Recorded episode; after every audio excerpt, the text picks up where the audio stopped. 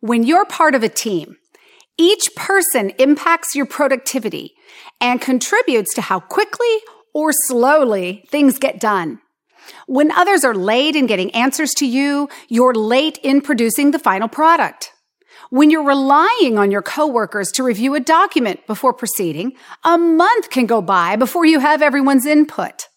It's in your best interest to help your team members speed up and get things done more quickly so you can produce better results in less time with less frustration.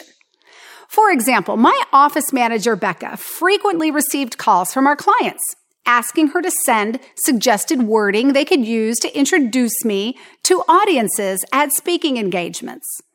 Of course, Becca had already sent that information. Even though her job is customer service, it can be frustrating and time consuming to provide information multiple times that has already been provided.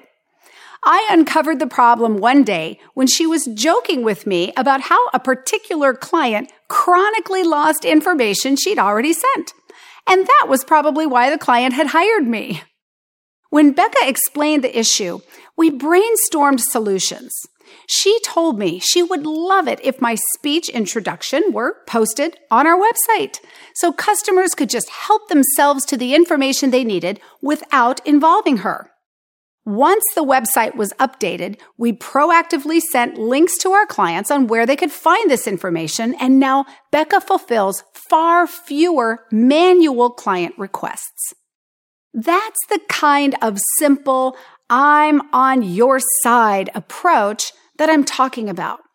We need to actively pursue opportunities to eliminate hundreds of these little time bandits, frustrations, and productivity sappers from our systems and team members every day. Not only does it boost productivity, it also builds solidarity with those we work with. It shows we're willing to listen to and implement their innovations. So at your next staff meeting, get some time on the agenda to pose three questions. First, what are the most mind numbing, time wasting hoops you're forced to jump through on a weekly basis? And then listen for the responses.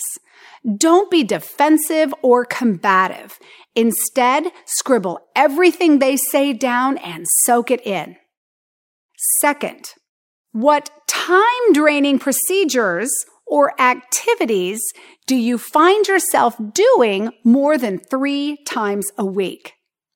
The purpose of this question is to identify the time wasting debris that constantly gets littered along your coworker's high speed highway and slows them down repeatedly. Third, how can I help you? Let's all brainstorm ways to automate our systems and reduce this wasted time so we can get our work done faster, leave the office earlier, and get home to our lives. You say it that way, and I guarantee you'll be amazed by the innovative thinking that will instantly start taking place. That's your goal. Recast your role into one of lead blocker of time wasting obstacles.